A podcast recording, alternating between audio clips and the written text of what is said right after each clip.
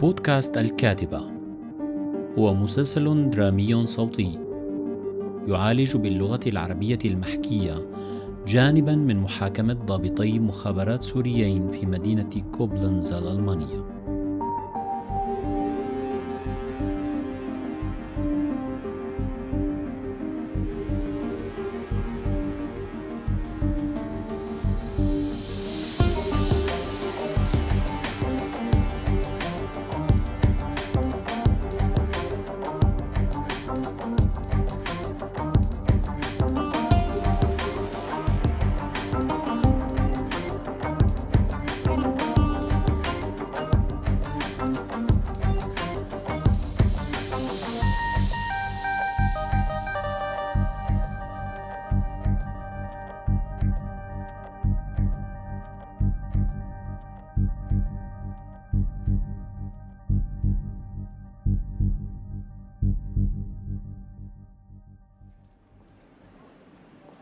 لا لا مو هاي الطاولة اللي قالت لي عنها نهى هديك أرخص وأخف. استنى شوي لقلك رح طالع الصورة اللي بعتت لي إياها. لك حازم شبك على شو عم تطلع؟ ما بعرف. شايفة هداك الزلمة أبو شامة اللي واقف عند الموظفة الألمانية. شو بو؟ شايفه من قبل بس ما بعرف ليش كش بدني بس لمحته. ما عم بتذكر منيح. لك إيه إيه بتكون مشبه عليه. خليك معي هلا بدنا نخلص على بكير. إسا عنا ساعة لنوصل على الهايم. ستي امشي إلا ما أتذكر مين هو.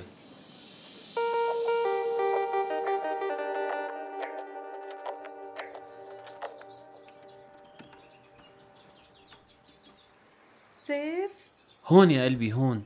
ساعدك بشي؟ لا حبيبي حطيت الغراض بالمطبخ ومريت على المرسم تحت.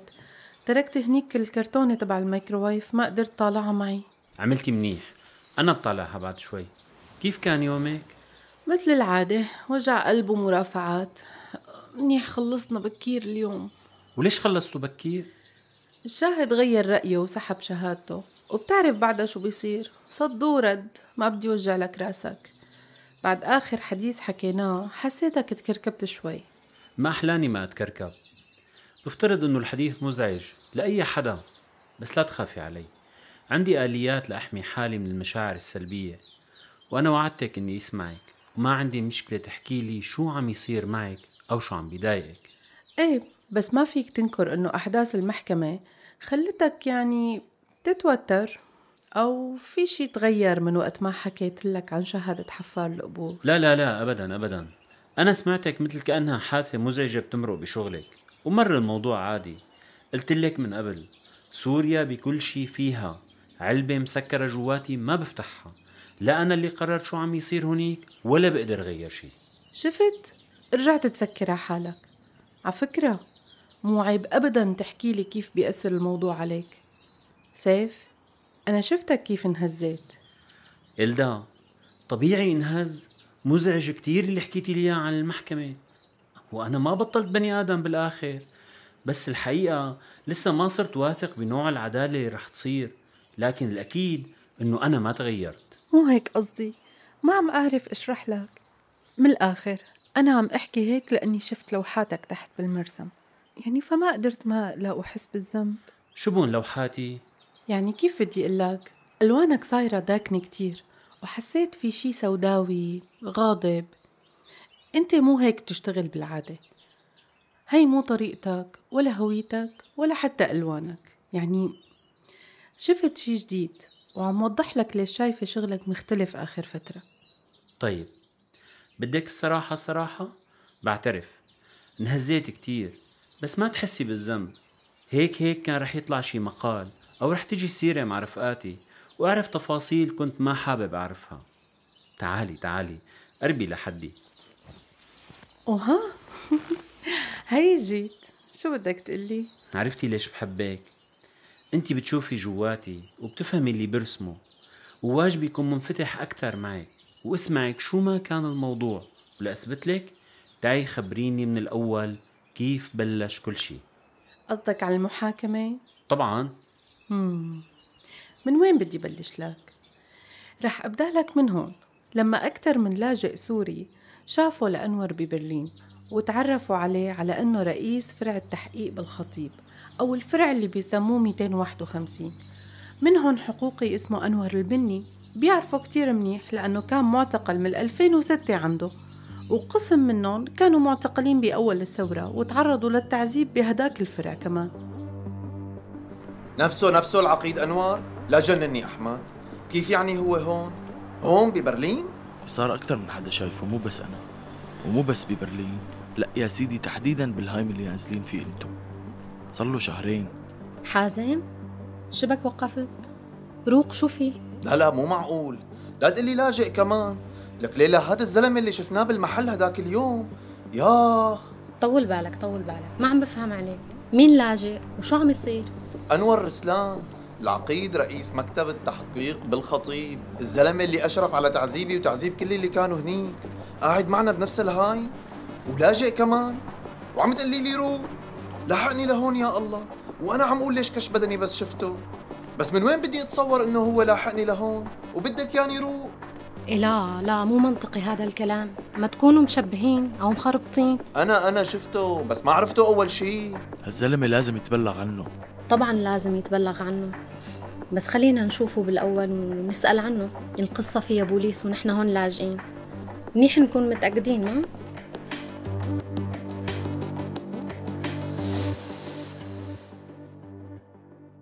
أها. هيك لكن بلشت القصص؟ تماما. وهي هي البداية الأولى للقصة من جهة المعتقلين اللي تعرفوا عليه ببرلين. بس مو بسببهم صار في قضاء ومحاكمات لأنه في بداية تانية من جهة أنور رسلان. ليه كم بداية في لحتى نوصل للمحكمة؟ كتار البدايات. بدك اللي صرت أعرفه عن حكومة النظام والمعتقلات ولا عن الثورة ولا عن تاريخ المتهمين قبل وبعد ما يجوا على ألمانيا ولا عن قصص الشهود ولا ملف قيصر ولا عن المحكمة نفسها. لا لا لا دخيلك. خليكي على خطتك. مبين عندك مخطط براسك وما بدي خربه كملي كملي. رح أرجع لك للأول. لما كان أنور رسلان اللي قدم حاله على أنه ضابط مخابرات منشق عن حكومة النظام وصل على ألمانيا بال 2014 وحصل على لجوء ببرلين. وكان بيعرف أنه رح يكون في كتار ذاكرين اسمه بالتحقيق عن بوليس الأجانب. وصار بيعرف أنه أكيد في أكثر من حدا من السوريين اللي بيعرفوه شافوه ببرلين. فعمل خطوة استباقية وراح على البوليس بعد كم شهر من وصوله.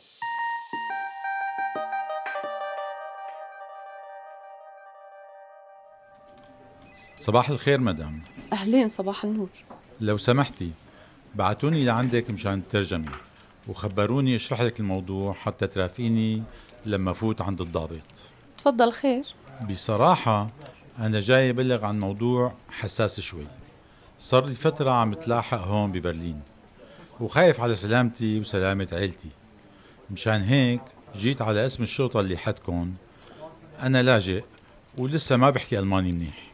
أهلا وسهلا. بس بتوقع لي على طلب الترجمة هاد وأنا بعبي الباقي. الاسم لو سمحت؟ أنور. أنور رسلان. أنور رسلان. تمام تفضل معي.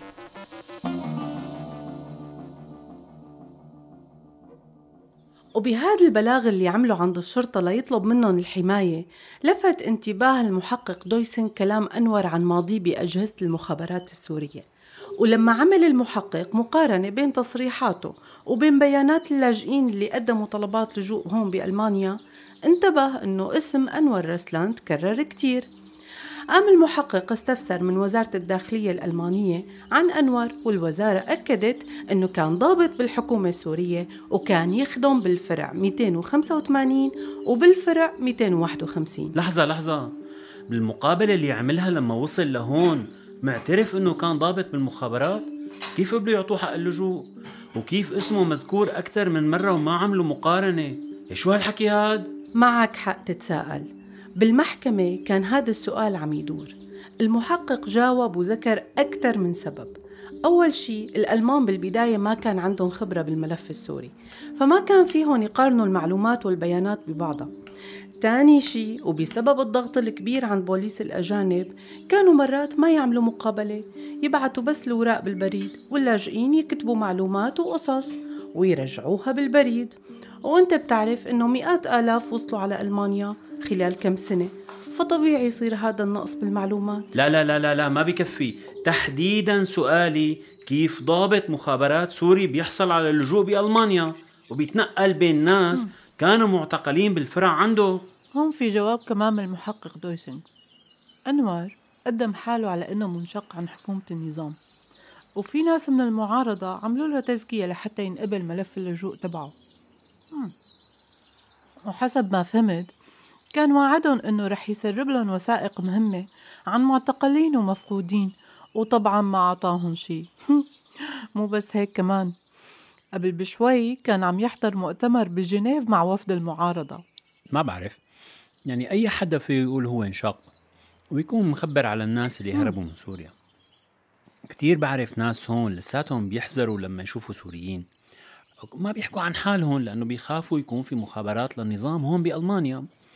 وطبعا حقهم لأنه أكيد في. هذا جزء من المخاوف اللي قامت عليه المحاكمة. لك حتى لما طلب حماية الشرطة وقع على الطلب باسم العقيد أنور رسلان العقيد. يعني هو لساته معتبر حاله عقيد بعد ما أجا على ألمانيا. وهون بيجي دور المحقق دويسنج اللي تواصل مع لجنة العدالة والمساءلة الدولية. فعطوه ثلاث وثائق موقعة من رسلان بال 2012 المهم ساعتها انحط تحت المراقبة لحتى انقبض عليه. ولاقوا على موبايله خطابات شكر من النظام ومكافآت ومفكرة فيها أرقام هواتف لناس بحكومة النظام وبالمعارضة كمان. تمام.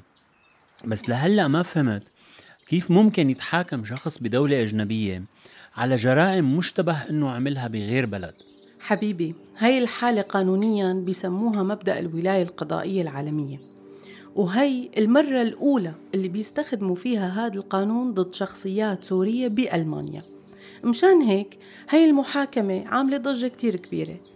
شو حاسة؟ ما عجبك الكلام؟ لا مو هيك. أكيد محتاج أعرف أكثر حتى أحكم.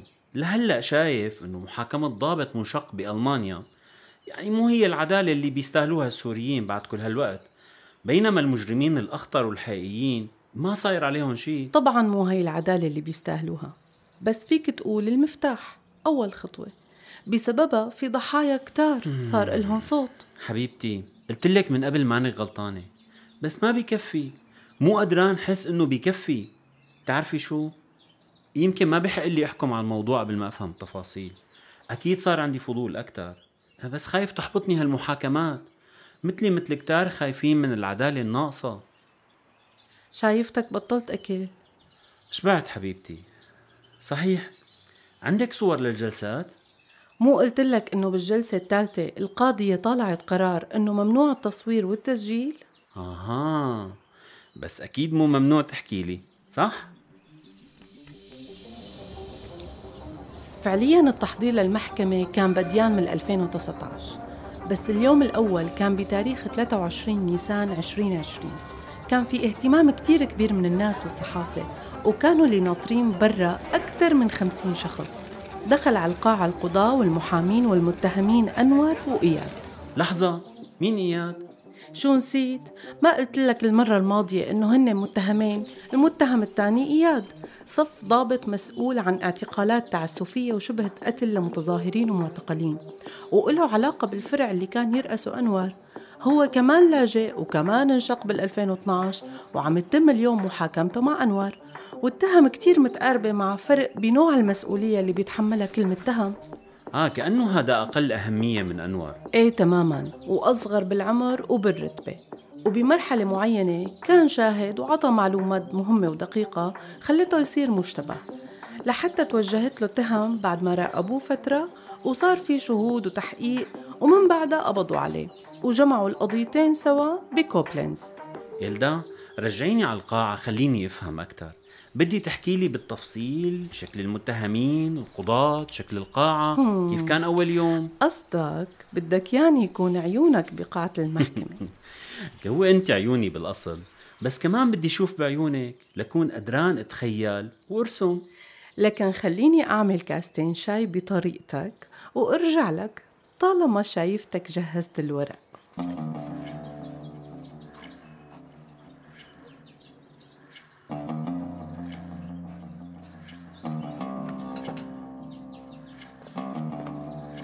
القاضية الدكتورة أنكربر قدمت بالبداية معلومات عن المتهم أنور ومحاميي الدفاع عنه وقدمت المتهم إياد ومحامييه كمان.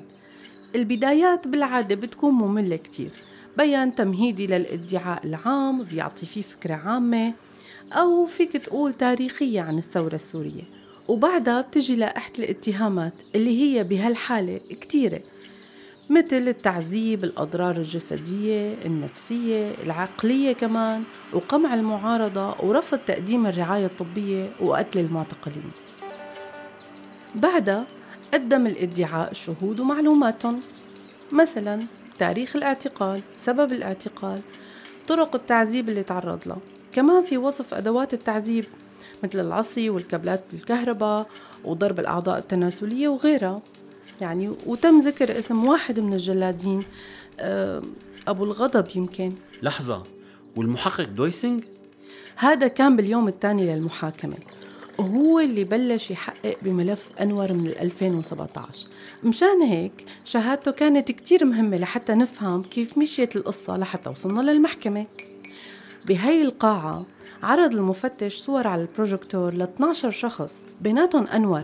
وحكى لنا كيف قدروا المدعين يتعرفوا على وجه أنور بيناتهم. ويوصفوا الفرع 251 من جوا ومن برا. ومكانه على الخريطة كمان. وهون انفتح موضوع صور ملف قيصر. ملف قيصر تحديدا بعرف عنه كتير. بحكي لك بعدين ليش. بس ما فيني أقول لك غير إنه شوفت صوره كانت مزعجة كتير. طبعا مزعج كتير لدرجة إنه حتى المترجم اللي طلب منه المفتش دويسنج يترجم كم مستند للمحكمة عن ملف قيصر ما قدر يكمل واعتذر وطلع على قد ما كان المحتوى قاسي. كان كل شي تقيل على القلب يا سيف ومع ذلك كل الناس كانوا عم يحاولوا يعطوا أقصى طاقة لحتى تمشي المحاكمة. إيه أنا عم أسمع عن بعيد وقلبي تعبان. كملي كملي. شكلنا سهرانين للصبح اليوم. إذا عم ترسم هاي المشاهد بسهر معك كل يوم. شكلي ورطتك ها؟ هذا اللي كنت خايف منه وصار. ورطة بس شكلها ضرورية. حاسس في شي جواتي عم يقلي إني رح لاقي أجوبة. مشاهد معنى كنت مضيعة. وشكلي قررت إني فتح عيوني. بالآخر لو ما في معنى للي عم يصير. ما كانوا كل هدول الناس المشتركين بهالمحكمة. عملوا جهدهم لتمشي.